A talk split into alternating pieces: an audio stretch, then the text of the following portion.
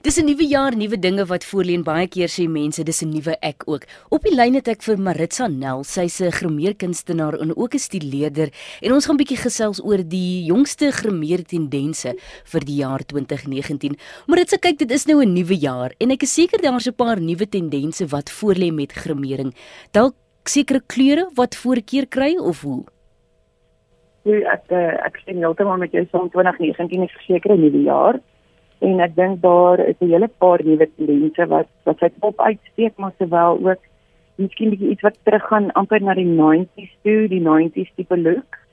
Ehm um, ek wil eintlik amper sê die meeste kleure waarna ons eintlik maar kan kyk is is jou nuut wat regtig terug is, jou sagte pink en en perske kleure en daai tipe goed om maar bietjie meer 'n tipe van 'n ek wil sê natuurlike look eintlik net te gee. Tipiese uh, Instagram wenkbroue byvoorbeeld heeltemal uit hierdie jaar.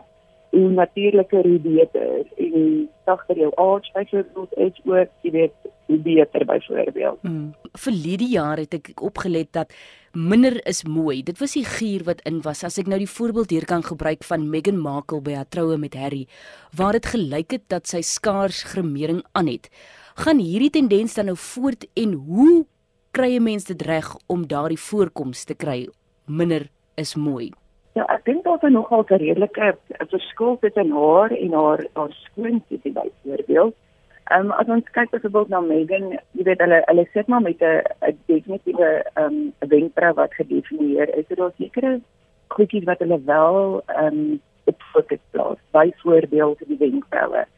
Dan haar grimeer tegniek is byvoorbeeld sy hou van 'n tipe van 'n smoky eye, maar sy gebruik sagte kleure. So sy hulle 'n sagte choco, maar sy sal ook byvoorbeeld 'n 'n tipe van 'n pers inbring. Beide van hulle gebruik 'n false numbers wat die oë dan byvoorbeeld laat uitstaan outomaties. So dan is daar highlighters wat gebruik word by die wangbene en dan 'n tipiese sagte rose lip met 'n tipe van 'n glas op in sy hulle gebruik natuurlik byvoorbeeld nie 'n baie onderlaag byvoorbeeld nie. Hulle hou daarvan om maar 'n tipiese baby tipe uh, room aan te sit wat jy meer van 'n 'n sagter voorkoms gee dat dit nie lyk like of jy byvoorbeeld 'n onderlaag aan het nie. Hmm.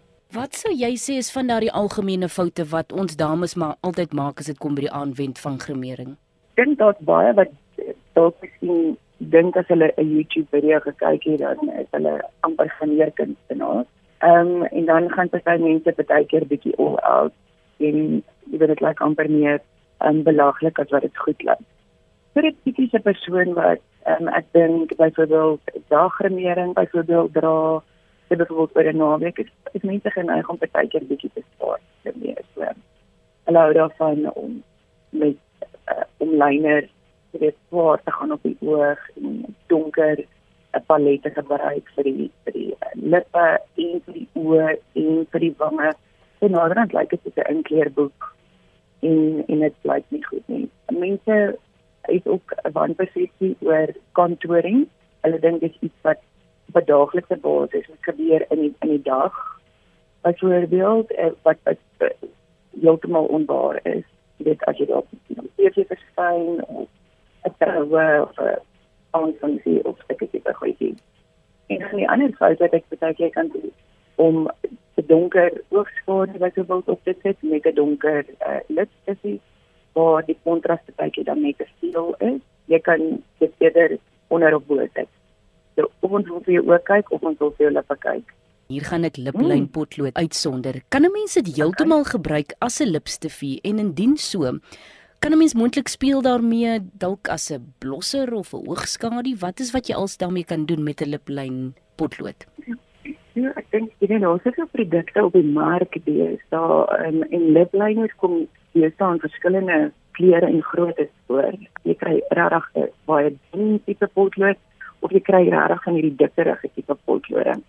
So ek wil ek wil sê jy kan verseker dit gebruik net as 'n lipstif. Hy mag natuurlik bietjie droog dan wees, so om dalk miskien 'n glas, dit net ietsie bo-op aan te sit dat dit nie jou lippe van uitdroog en goed is nie. En en belangrik is ook is dan dat jou lippe in 'n goeie toestand is. Byvoorbeeld as ek nou dink dit was nou somer almal was in die son, so 'n lekker spyker skrap met jou jou tandeborsel werk nou nogal wonder.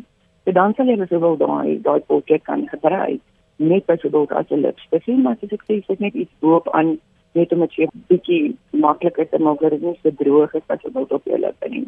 Die dikker tipe potlood is wat jy byvoorbeeld kan gebruik dan ehm um, soms om vir 'n oogswaardie vir al as jy regte beperkte kleurige tipe iets het en jy wil bietjie aan ek kan bring by jou oë en dan kan jy dit natuurlik ook gebruik op jou op jou wange. My voorstel is as jy nie baie goed is om te blend byvoorbeeld met jou brushes nie, dan om dit dan eerder op jou sponsie te sit en dan van jou sponsie af direk dan op jou wangbeen te sit. Ons het nou gepraat oor die aanwend van gremering, maar aan die aande moet jy jou gesig skoon maak. Hoe gemaak met die sagte areas om die oë? Ons almal weet net maar die die oogareas moet maar baie dinner en baie sagte velletjies en so aan. En ek dink dit is ehm um, dit is dit maar belangrik dat almal weet om die regte gremee verwyderaar te gebruik om natuurlik om jouself jonk en en warm te hou en sodra jy hopeloos uh, te hard gaan werk in daai area dan kan jy nog wel so 'n bloei veroorsaak of dalk miskien erge skade wat dit. Ehm dink die belangrikste om te begin is eintlik om te sien of jy seker maak jy al jou gremee af voordat jy gaan slaap. Ehm um, want dit ehm um, is ons almal weet mos nou van klein tyd af dit is nou nie goed om dit goed aan te slaap nie. Mm. So jy gaan maar net 'n baie sag werkende verwyderaar kan jy gebruik iets wat nou natuurlik ook nie jou oë byvoorbeeld sal brand nie. En ehm um, wat sterk bestanddele in het wat jou oë gaan irriteer of so ietsie. So ek wil sê iets wat 'n melkerige basis het of 'n gel beformule het wat nie jou vel byvoorbeeld gaan uitdroog nie. Natuurlike bestanddele bevat dit nogal baie lekker. Ehm um, baie mense gebruik verskillende tipe mascara. Ehm um, en baie hou daarvan om uh, waterdigte mascara te dra. So dan gaan dit ideaal wees om verwyderaar te gebruik wat dalk miskien 'n oliebasis bevat want dit is al wat daai ouetjies dan gaan mooi laat afkom van daai resultaat. En dan is dit maar belangrik om om jou opsig maar net mooi af te spoel en dan jou uh, oogserum en bevochtiger op te sit natuurlik. Mhm. Mm Wat almal weet om maar die rinsmis te gebruik vir daai area. En al hierdie wenke is van Maritza Nel, grimeerkunstenaar en stileerder. Baie dankie Maritza, mooi dag vir jou. En dankie vir jou ook.